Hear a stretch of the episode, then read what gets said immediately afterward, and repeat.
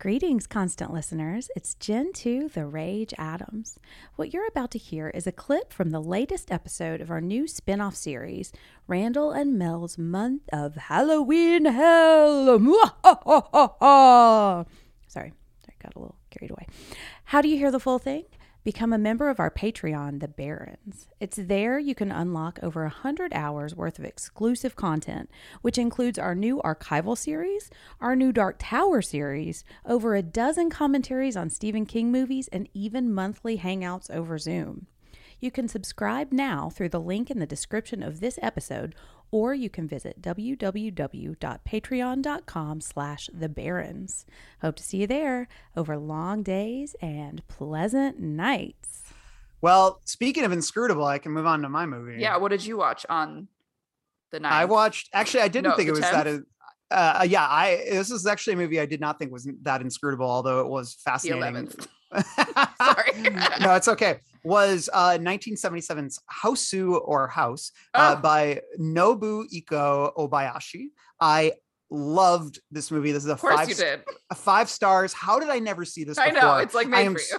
I am so fucking worked up and amped about this movie. Like I was watching scene. piano scene, every scene. Like I, this movie to me. Oh, so I guess just basic in case. Well, I and I also apologize because I didn't I didn't say on our list that we posted uh, which house I was watching because there is another movie from 1985, I believe, um, uh, called House, and uh, there was a little bit of confusion there. So I apologize for that. I've heard that movie's cool. It's got George Wendt. I might watch it someday. Um, but I watched Hausu or House. Um, which is about a schoolgirl and six of her classmates who travel to her aunt's country home, which turns out to be haunted, which is kind of a very simple description of a very chaotic film. Uh, this is a movie that, um, like, the how do I phrase this? It reminds me of anime in certain ways. Uh, and but what it reminds me of even more, and I guess this is the easiest way for me to begin talking about it, was um Mel, have you ever seen the Monkees TV show? Um, I think so. Way back when. Okay, well, I would highly recommend that you revisit it. It aired from 1966 to 1968. Uh, I I loved it when I was a kid, but my brother and my sister-in-law um, are big fans, and they own them on DVD. And they were like, "You got to come watch some Monkees with us." And I was like, "I don't know. I used to watch that with mom. You know, why do I want to watch Monkees now? Even though I like a lot of Monkees songs." But then I watched, and it's like. Oh, like I was too young to get that this is just a complete fucking drug fueled nightmare It's like, Like- uncanny. Like it's uh, yeah the well the Monkees tv show it's just the difference is that Hausu is like is horror and and although it is very funny and we'll talk about that but like whereas the Monkees was comedy but oh, they have a lot of the same things in that extremely jarring cuts uh weird wipes um music that feels inappropriate all the time uh and like weird goofy sound effects like when uh like whenever anybody bumps into anything on the Monkees it's like boom boom boom like over and over and it's so great like they can't show anything without a sound effect accompanying it. And the thing is the more you watch the monkey show like the later in it it gets even more drug fueled as it goes on because they just had no oversight and they were just going crazy in the editing room and it's such a joy to watch like i can't put in put into words how good the Monkees tv series is. And that's what i was reminded of while watching this movie which is so manic and it's filled with these uh, everybody's operating with these incredibly heightened emotions and there's all these frequent zooms and uh, again like just everything about the movie is so jarring and there's mixed in animation there's slow yeah, what I remember most is the effects. Yeah. mostly. Yeah, and it and it, and it all looks like it was like it all it all looks like it was like hand drawn. Like that's how cool it all looks. And there's so many colors, there's so much and it's it's so utterly surreal.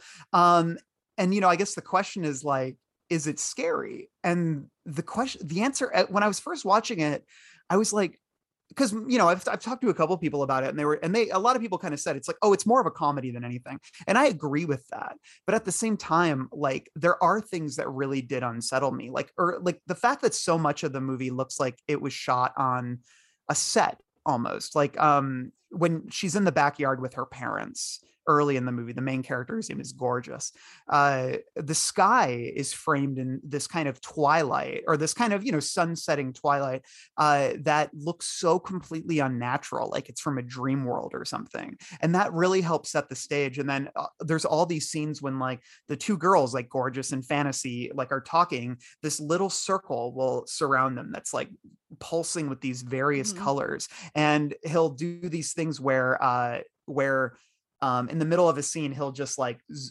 like the whole screen will go black except for one little circle over one little girl's face you know? And it's there's all these like indicating motions in there. It's like look here. No look here. Look here. Look here. Go over here. Look over here. And that's what i kind of love about it because it moves at this absolutely manic pace. And uh, i also love that there is a kitty at the center of this movie. There's an Mhm. evil witch cat named blanche I was going to and- ask how you're doing with all the dog violence because both High Life and Flatliners involve some upsetting dog content.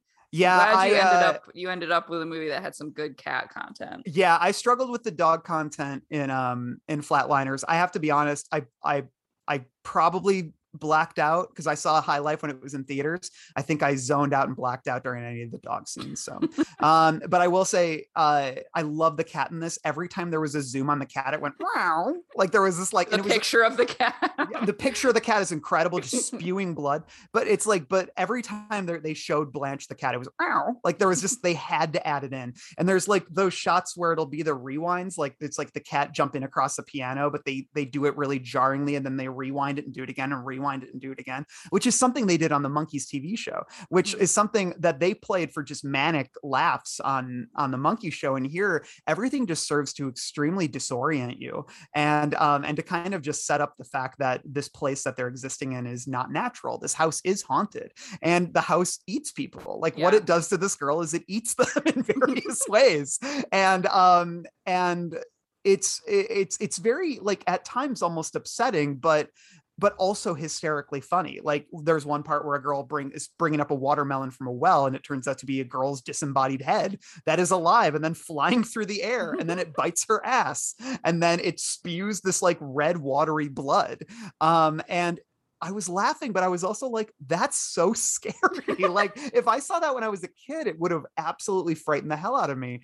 And um, and then the piano scene is extremely upsetting, especially because that's when they start kind of um the girls start becoming naked a lot like as the Yeah. movie goes on which is just weird because they're so young and um but then it just it becomes this whole sense of um of there's this perversion that's happening Mhm. right like it's also funny until it starts to become really violent and uh and and uncomfortable and i like that i like that it pushes us there because it makes things it makes it just kind of like oh i was having so much fun with all of this even with a lot of the horror but now it's starting to get genuinely upsetting like yeah, the it's like a childlike thing that turns on you.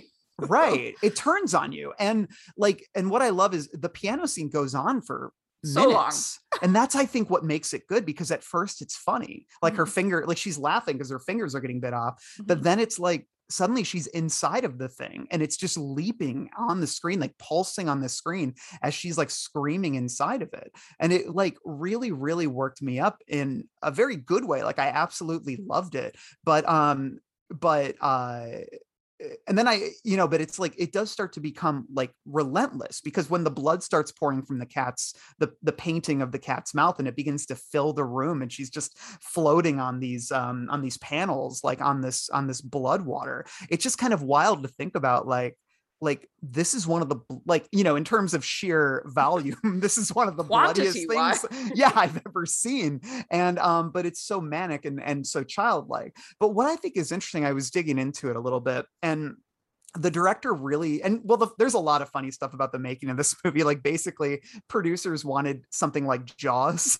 they wanted like uh boy. you know like a crowd pleasing movie that had a bunch of big action set pieces that would draw people in in droves and instead the the guy that they tapped to make this literally went and asked his daughter um his child for ideas and a lot of the ideas were hers like including the idea of like um uh, a ghost in the mirror looking back at you and i believe a lot of the cat stuff was like um from the daughter and things like that like um oh a girl being trapped inside of a clock uh things like that um Oh, oh, and then what the one that's funny is because there's like a scene when all these like futon mattresses like fall on a girl for like ever, which is so bizarre to me because like, but I do like that because it's it's kind of like how in uh, Dawn of the Dead, how the zombies walk, and you're like, haha, that's not scary. I could just run away from a zombie. But then when there's like a million of them, Yeah.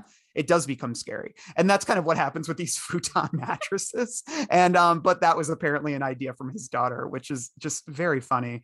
Um, but but you know, but there is sort of a deeper meaning here in that he wanted to make uh, a movie that kind of subtly touches on the atomic bomb, you know, that blew up Hiroshima. And what he's essentially writing about or making here is the first half of the movie is about this young generation that was born after the bomb and doesn't really have that same kind of feeling of loss that came with that because they were born after it happened. And whereas the older character in it is from that generation there's a s- there's a flashback sequence where we learn that the aunt character uh, lost her you know her great love in the war and carries that with her. And that grief and that trauma is sort of what like you know allowed this witch cat demon to like latch onto her.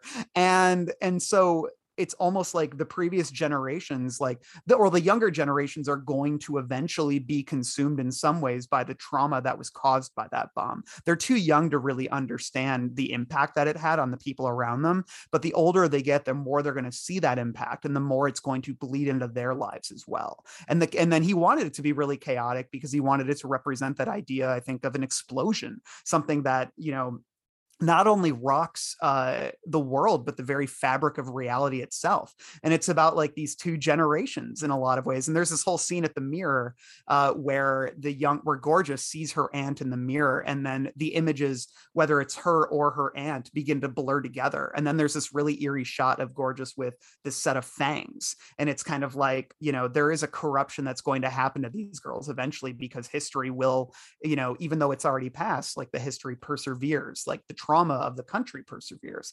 And um and i think that you know you can enjoy the movie for the chaos of it all and the colors of it all but i think weaving in that aspect like the bomb aspect and that sort of thematic undercurrent that exists there is is really really a cool way to look at it as well. So uh 10 out of 10 on this one. I love this movie. It was a riot and um this is one like i absolutely would watch again.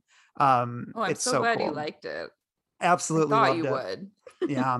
So, okay, let's move on to our last day today. What did you watch today, Mel?